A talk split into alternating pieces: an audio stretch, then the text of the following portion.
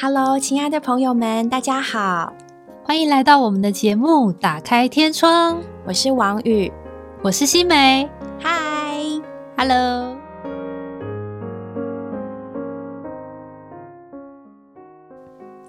Hello，大家好，亲爱的朋友们，又到了我们的节目时间，很高兴可以再见到各位。今天想跟大家聊聊一个，嗯，也许在你身边都有发生的议题。是这样的，前几天呢，我和一个朋友在聊天的时候啊，他就和我说，在他家族里面有一个长辈，嗯，那罹患了失智症。那失智症呢，他就没有办法控制自己的生活，他可能一天突然吃很多很多药，把一个礼拜份的药全部都吃完，嗯，然后呢，有的时候一颗药都不肯吃，嗯，然后呢，不要别人跟着，可是他出去一定会迷路，是，然后就带来各样的问题。那照顾他的亲人呢，累到。又无从发泄，他就捶墙壁啊，然后结果孩子也受到惊吓，就哎呦怎么会这样？嗯嗯，这些确实有这方面的问题的家庭哦，确实是这样。我看过一些报道，就是说其实照顾的家人是非常需要一个喘息时间，对喘息的空间，所以社工人士啊，有些都会进入来帮助，对帮助这些家庭。然后，而且这个朋友他还有一个亲戚，他有他后来在当兵的时期，他的思觉失调症突然发作了。那家族里面他是第一个，所以呢，他们的家族的人都非常，嗯，不知道该如何去面对。然后，当他后来情况越来越严重，他的家庭、家人、小孩就离开了他，他就变成只能和年迈的父母同住。哇，那。一个大人，他他是是个男性，然后当他发作起来的时候，有的时候会拿着刀子，太可怕了，砍人，然后家人也拦不住，然后邻居会报警，所以呢，后来当他们的这位亲戚过世的时候啊，他们一面作为至亲，嗯，是非常难过的，可是，一面又有一个很复杂、很矛盾的心理，觉得，哎呀，我终于解脱了。对，可以回到正常的生活了。嗯，那个苦跟那个难受，真的是我们一般人很难理解的哈。对啊，因为这个压力非常的大。嗯，因为他是你的至亲，是你所爱的，所以你会觉得说需要去照顾他。对，但是你在照顾的这个过程当中，确实是觉得哇，非常难以负荷。嗯，他的各种情形，我们没有办法去解决，甚至我们可以说是不了解。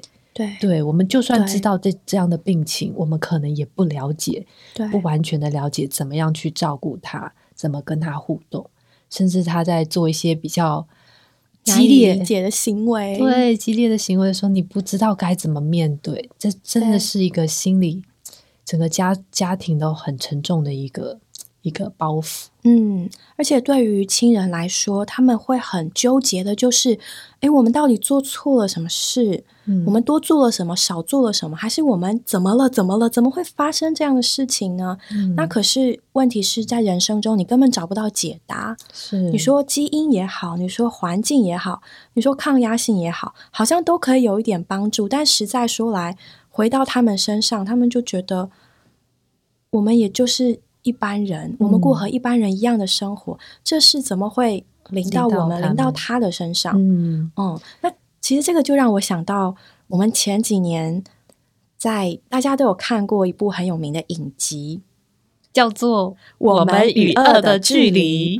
对，今天想要和各位听众们讨论的一个主题叫做《耶稣与恶的距离》。哦，好有趣的标题哦。其实，在这部影集里面，它的确呢，嗯，它一面反映了时事，但一却一面，它又开始慢慢的敲击跟触及我们心里面深处很多关于恶的想法，很多人际之间的关系，嗯，很多嗯，我们到底是怎么样的人？嗯，我们要往从哪里来，往哪里去？嗯，那谁能够引导我们在这个充满苦难的人生中有一条？比较光明的路是，我就想到说，这个电影呢是透过发生在我们身边周遭的故事，对，来串起这许多的事件，也呈现给我们人生人性的许多的样貌。比如说，里面有加害者啊，有被害者，有律师，有社工，有媒体人。其实每一个人都是他们在他们的生活环境中，他们各有他们自己的残缺。嗯，他们都不是完全的好人，也不是完全的坏人。可是呢，他们都有他们各自的正义，急于伸张。他们想要伸张他们的正义。所以，当我们在思考这部片子的时候，诶，当这样的新闻，有时候我们在电视上看到这样的新闻，似乎跟我们是一个呃擦过我们身边的一个新闻，好像在我们身上没有发生，或者是说在我们家庭当中有这样的疾病、这样的人的存在。那我们身边人如何看待这件事情？是用一种批判的眼光来看待呢？还是我们来更深的有一个在人性的角度里来关怀，来用一种不同的角度来看待这件事情。的确，当我们看到这个影影剧里面发生着许多的事情，包括无差别的杀人案，包括媒体的乱象，包括婚姻的问题、酗酒，包括思觉失调症，还有呢后续引发的。各式各样的问题，那一面来说，我们好像很容易可以抽身，就是呃，我家没有出杀人犯呢，我又我家没有人怎样怎样啊，好像很容易就可以站到外面来来说，哦，还好我没事，嗯嗯，我让让他们去解决他们的问题吧。但其实，就像我们这这次的标标题来说说的好了，就是我们与这些东西的距离，我们与这些人的距离。其实并不那么远，甚至在我们自己身上哦，这东西也没有那么远。曾经有一个研究犯罪心理学学家，这个神经学家，他在做研究这个大脑，嗯，罪犯的大脑图谱跟神经研究的时候，他就很出于好玩，他就为自己呢也做了一个一个神经图，然后他就发现，哎呦，我的神经图和那些人。很像哎，就是杏仁核的反遇到刺激的反应啊，然后还有那个扫描啊，然后他就仔细想想，哎呦，然后又扫描他的亲人的那个那个图谱，然后就发现，哎，的确哦，他小时候的确是兄弟姐妹里面比较容易激动哦，但是呢，他的父母亲在他成长的过程一直给他一个很好的榜样跟引导，嗯，结果他今天呢是那个坐在那里。研究的一个学者，他是有很很深的感触。我跟我所研究那些牢狱中的人，其实其实我们很近啊，其实我们只有一线之隔。对，所以我就觉得这个影片的标题下的很有意思哦。我们与恶的距离，事实上，我们是大部分的人，我觉得都是想要与恶保持相当的距离。嗯，都会觉得，当然是与恶离越远越好了。但是其实我们没有反思自己，我们其实是与恶蛮近的。我我很喜欢他这个里面有一个呃，应该是制作人吧，他他讲到说，为什么我们在社会上会把这个恶，把这个恶人，或是说他所做的这个恶事，把这个东西贴给人贴上标签哦，是因为我们一旦确认了对方的身份和位置之后。我们就能够抓出双方的距离，也就是说，当我去定义说那个人是一个坏人、是一个恶人的时候，好像我就能够与他保持一个相当的距离。我就是好人，区别你我，你是你，我是我，你是坏，我是好。没错，其实这个这种想法相当的经常发生在我们身上吧。就是觉得，比如说，我看到一个有呃，假设思觉失调的病人。那我可能就会觉得说，哦，他做的行为都是很怪异的，因为他生病了。那我是个正常人，我我觉得我们大家大部分都会不知不觉的隔出这样的界限，就觉得哦，那样的人是怎么样，那我们是怎么样？这其实有种变相的想法，就是说，好像我们是高抬自己了，就是我们定义自己是好的，那别人是坏的，就有一种的。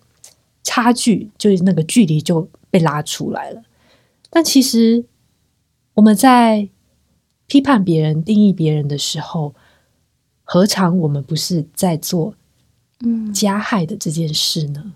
对，比如说当剧里面的那个无差别杀人犯李小明，嗯，他发生了这样的事情，那或者是当初，嗯，郑捷在捷运上的这个无差别杀人事件发生之后，我们大家第一个反应就觉得怎么会？我觉得大家扪心想想，你有没有想过，你你当初有没有想过，怎么会生出这样的小孩？对，怎么怎么教的？怎么可以让他这个样子？怎么没有带他去看医生？怎么怎么怎么没有？对，所以我们可能不是像剧里面的，真的到人家的店里面去砸店、打打恐吓电话威胁他们。但是我们在我们的心里，难道没有这样想过吗？难道没有指责他们？难道不是拿鸡蛋丢他的那个人吗？对啊，在电影里面有一幕我非常的印象深刻，对，就是那个王社律师去找。李小明的妈妈，然后陪他，就是推他的那个贩卖车，推他，帮他陪他走一段路。然后那时候，李小明的妈妈就是应该说是痛彻心扉的讲出那句话。他说：“没有一个当爸爸妈妈的愿意花二十年养一个杀人犯。”哇，真的这句话真的是他的父母也不理解为什么他们只是做生意。那孩子喜欢在房间里面自己，就是自己做自己的事。那妈妈可能觉得说，对，就是要给自己孩子有独立的空间。她也没想到孩子后来会发展成这样，所以那个妈妈也是非常的啊心痛心，非常的自责，觉得怎么会自己会养出会生出这样的孩子，她也是非常的自责的，所以。啊，所以，我我觉得说，确实，大家会觉得说，啊，怎么他，怎么他会生出这样的孩子？怎么这个家庭教育一定是有问题，才会养出这样的孩子？但事实上，那个身为母亲、身为父亲的人，也是非常非常，绝对是那个痛，绝对是不亚，绝对是不亚于这个看到的人呢，绝对不不亚于这个旁边的群众。嗯嗯。我觉得这部戏当初真的是引起大家热烈的讨论，其中一个很大的关键是我们可以真的在其中看到一部分的我们的自己。嗯，也许你是一个养尊处优的一个小姐，你对外面的世界的领会，大家对你都非常的好，非常的善良，你也觉得人性是好的，所以你没有办法领会别人为什么会那样。那也许你是在一个贫寒的环境下长大的，有。有一些呃怜悯的心情，想要做点什么，改变点什么。也许我们是在那个情况之下无可无可奈何的受害者，然后也也许呢，我们也是在那个错综复杂的情形之下不知不觉的加害者。对，没错在这部戏里面，没有一个人是绝对的对好人，是或说坏人哈。嗯，对呀。其实我们在我们的宇宙当中，在我们的社人性人人类社会中，真的有谁敢说他是绝对的好人？就算我们是嗯有高知识、高学问、高道德的人，我们也必须承认，我们有的时候还是会就是发怒啊。其实发怒也是一种的罪嘛。那我们也会嫉妒别人啊，我们也会跟人家比高下，就是。这种事情都是层出不穷的，对，所以我们没有一个人可以说，可以绝对的说自己是好人。嗯，对，在这部戏里面也引发我很深的感触。嗯，当别人说我们，哎，你不是好人，你有罪，我们第一个反应就是 defense。我哪有？我还蛮好的，我控制住啊，我在心里面想，我没有做出来。哎，这就是我为人的尊严，不同于禽兽。但是，嗯，当我们越看或者越想。在我的心里面，就有一个更深的感触：难道难道就不能有一个真正光明或美好的的的生命吗？或者难道难道我一定要和我心里面的那些恶念挣扎？难道没有一条出路吗？其实这个导演他讲一句话，我觉得蛮有道理。他说，在这部戏里，每个人都在寻找爱。寻找米平自己的难过和悲伤的解答是什么？嗯，那其实我更深的想的是，对啊，就算我真的不好好了，那那我该怎么办呢？嗯，对，其实我们每一个人都会想要寻找一个出路，一个光明。对，就像那个道路那个尽头有点亮光，对，让宋乔安可以说可以放下。对。他可能就是一直被囚禁在他自己的自责里面过不去。对，因为他不，他想到他怎么可以，他怎么可以？如果是我，我也会过不去。我觉得过不去，怎么可以一个人把儿子一个人放在电影院里面？所以这件事情造成他里面就是把他禁锢了那么久。嗯，所以他就他不容许自己，对，不原谅他自己，不原谅他自己。哎呀，对呀，所以他就是因为这样，所以他就必须要，好像他的变成了一个刺猬，对，因为他他里面的不原谅自己，所以他就把自己包装成一个非常冷酷而且干练的女性，嗯，但事实上里面是有个东西是非常脆弱的，对。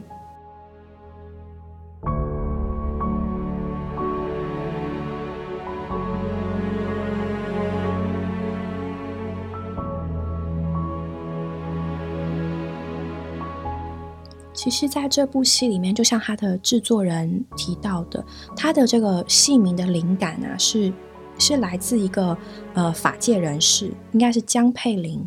他说过一句话，就是“我们跟坏只有一条线”，那就触发了他的这个呃这个剧名的灵感。嗯，那其实就像他自己所说的，他们在编剧整个指导的过程，有相当的灵感跟。那个思想的触及是来自于圣经的约翰八章哦，嗯，是来自于圣经哎，我们要不要来看圣经的这段话是什么东西触发了这个大编剧的灵感呢？好哦，我们一起来看看这个约翰八章吧。圣经约翰福音八章啊，他一开始呢就说到耶稣往一个地方叫橄榄山去，然后他清早的时候呢坐在店里。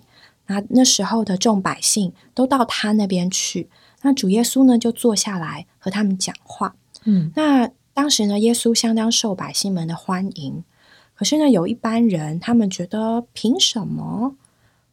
嗯，这一群人呢，在当时称为经学家和法利赛人，他们特别是一群受过高等教育，嗯，然后呢，他们的生活严谨自持，以敬虔著称，他们也相当受人敬重的一群人，嗯，其实也就是今天的高知识分子或者是好人，嗯，不仅好的教育、好的出身、好的道德标准，是。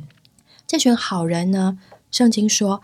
带着一个行淫时被拿的妇人来，叫他站在当中。那其实当时呢，这个嗯的律法是男女的那个距离啊界限哦是非常婚姻是非常尊重的，对。所以在婚姻关系之外的这种，他们都非常的说定罪吧，嗯，是要按照法令呢是要抓出来用石头打死。对，有没有觉得这场景很熟悉啊？对啊，我们是不是曾经在电视、呃 YouTube 都看过？例如阿富汗啊，嗯，塔利班政权，或者是 ISIS，对。对，好，可能你曾经看过，或者是曾经看过那个胡赛尼的作品，那三部小说，嗯，《灿烂千阳》《追风筝的孩子》，嗯，还有第三部叫什么《远山的回音》，是。它里面都曾经提到，是。好，他们把这个富人。这个女人抓到众人的中间，然后告诉主耶稣说：“摩西在律法上吩咐我们，意思就是呢，这法令是这样写的，嗯，把这样的妇人用石头打死，嗯，这样你怎么说？哇哦，他们来，然后把问题丢给主耶稣，哎，而且他们还拿着。”证据对现行犯，现行犯，然后又拿着这个律法书出来，这法条都搬出来了，怎么办？怎么办呢？其实主耶稣在这里是非常的明白他们要做什么，他们其实是想要套他的话，想要试探主耶稣，看看他会怎么回答。但是主耶稣在这里却做了一件嗯出乎众人意料的举动，主耶稣却弯下腰来。用指头在地上写字，哇，好特别哦！主耶稣弯下腰来，不是站着哦，是弯下腰来，用指头在地上写字。然后他们就还是不住的问他，一直问他，到底到底这样的人要用石头打死，你怎么说？就一直问他。那主耶稣最后就直起腰来对他们说：“你们中间谁是没有罪的，谁就先拿石头打他。”哇！谁是没有罪的，谁就可以先拿石头打他。嗯，于是又弯下腰来在地上写字。你们会不会好奇主耶稣在地上写了什么字啊？我也不知道 哎，也许他就是写他所讲的这句话。嗯，或许他就是在写说谁是没有罪的。啊对，嗯，就可以先拿。对，因为主耶稣应该在地上非常清楚，所有的世人都是有罪的。嗯，不管是这位现行犯、行淫的妇人，或者是围观的群众，甚至是这些经学家和法利赛人，其实我们里面每一个人里面都是有罪的。对，不管我们是不是犯过大罪或小罪，我们里面都都是有罪的。嗯，所以主耶稣就不说话，在地上写字。那他们这些人啊，听到主耶稣说的这些话，这一句话。他们就从老的开始，一个一个的出去了。从老的开始，为什么是从老的开始啊？嗯，我觉得年纪越大，越知道自己的情形。小孩子像我女儿，有时候会说哪有我没有。那你长大了，妈妈就想说最好是没有，绝对有啊。我自己都都是这样长大的。年纪越大，越知道自己做错很多事情。对，所以老了就先走了，因为他知道他是一个罪人，做了很多错事。哇，一个一个都出去了，只剩下耶稣一个人，还有那妇人仍然站在当中。然后主耶稣就直起腰来对他说：“妇人，那些人在哪里？没有人定你的罪吗？”他说：“主啊，没有。”然后主耶稣说：“主耶稣说一句很棒的话，很感人的话。他说：‘我也不定你的罪。’当那些人在那里定他的罪的时候，主耶稣却说：‘我也不定你的罪。’”因为最后的那些人都没有人敢定他罪，都一个一个走了。主说：“我也不定你的罪，去吧，从今以后不要再犯罪了。”嗯，我们在这段里面看见，哇，主耶稣他其实是没有罪的，是唯一在这个世界上有资格也有权利可以来定罪的人。可是主耶稣。他说：“我也不定你的罪。”我们可以想象这个哇，这个妇人听到这句话的时候，她的感觉是何等的美好啊！嗯，她可能会觉得想象对哈，她可能会觉得啊，我我我就是要被这个人定罪了。可是他却说：“我也不定你的罪。”如果我是这个妇人的话，我一定会哭出来吧？会觉得哇。他可以定我的罪，就好像法官一样，法官在那里宣判一个人的死刑。对，可是他却说我不定你的罪。的确，因为我有想过，为什么他行淫被拿，就是现场就被抓到？有两种可能，一个是有人设局陷，还刻意要在那里抓他；第二个可能呢，是他可能犯了不止一次。对，然后大家都知道。对。然后呢？啊，我就知道你那个时间，你又进去，你又做错事，我就去那里抓你。所以呢，呃，我觉得第二种可能性稍微高一点。嗯，那换言之，也就是说，这个女人她是在一个情形里面。嗯嗯，我们姑且不论现在我们怎么想。嗯，在当时候，那个女人一定知道这件事情性是不行的。对，可是呢，她还是一直的做。嗯，所以她甚至是被人家抓到。哇，他可能是身不由己，或者是说就被这个罪欲、罪这个欲望、欲望。对所捆绑了，就不想做，可是还是不得，就是嗯，无法控制的，就一直去做。对，嗯，我很有感觉，觉得。呃，人家在身体上犯，姑且说人家是在身体上犯罪。那我有没有我不想做，我一直做的？有啊，我一直看手机，我觉得该停了，该睡觉了，还是一直滑，对，就是停不下来。然后我回过头骂女儿：“你怎么还在那里？怎么还不去练琴？”他也是一样。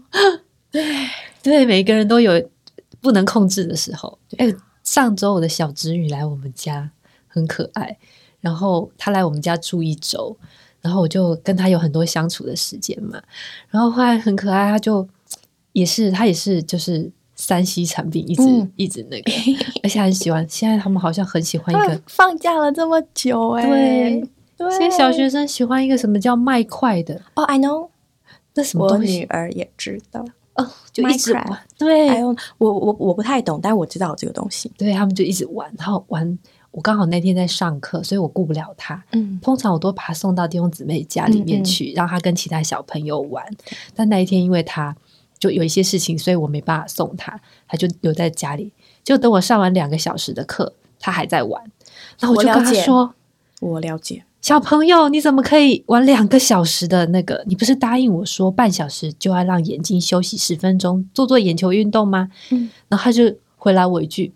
我无法控制我自己啊！说的太好了，我我在家里是有放定时器的哦，会响铃的。一开始有用，后来就没有用了。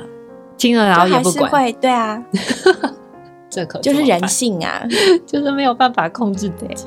哎呀，对，所以人真的是受到某一种东西的辖制，无法释放。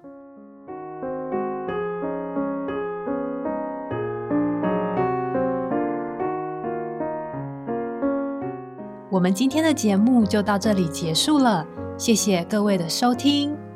如果你有想和我们说的话，欢迎留言或来信给我们，也别忘了在 Podcast 平台上订阅我们。我们下周再见喽，拜拜！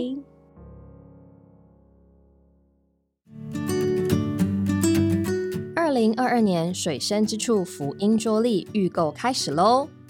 今年的桌历一套预购价是一百六十九元，另外我们更提供给可听的耳用户专属的折扣优惠码，只要在喜乐礼品商城结账时输入 F R E E 八十，就能直接享有购买一份桌历也能免运的优惠哦。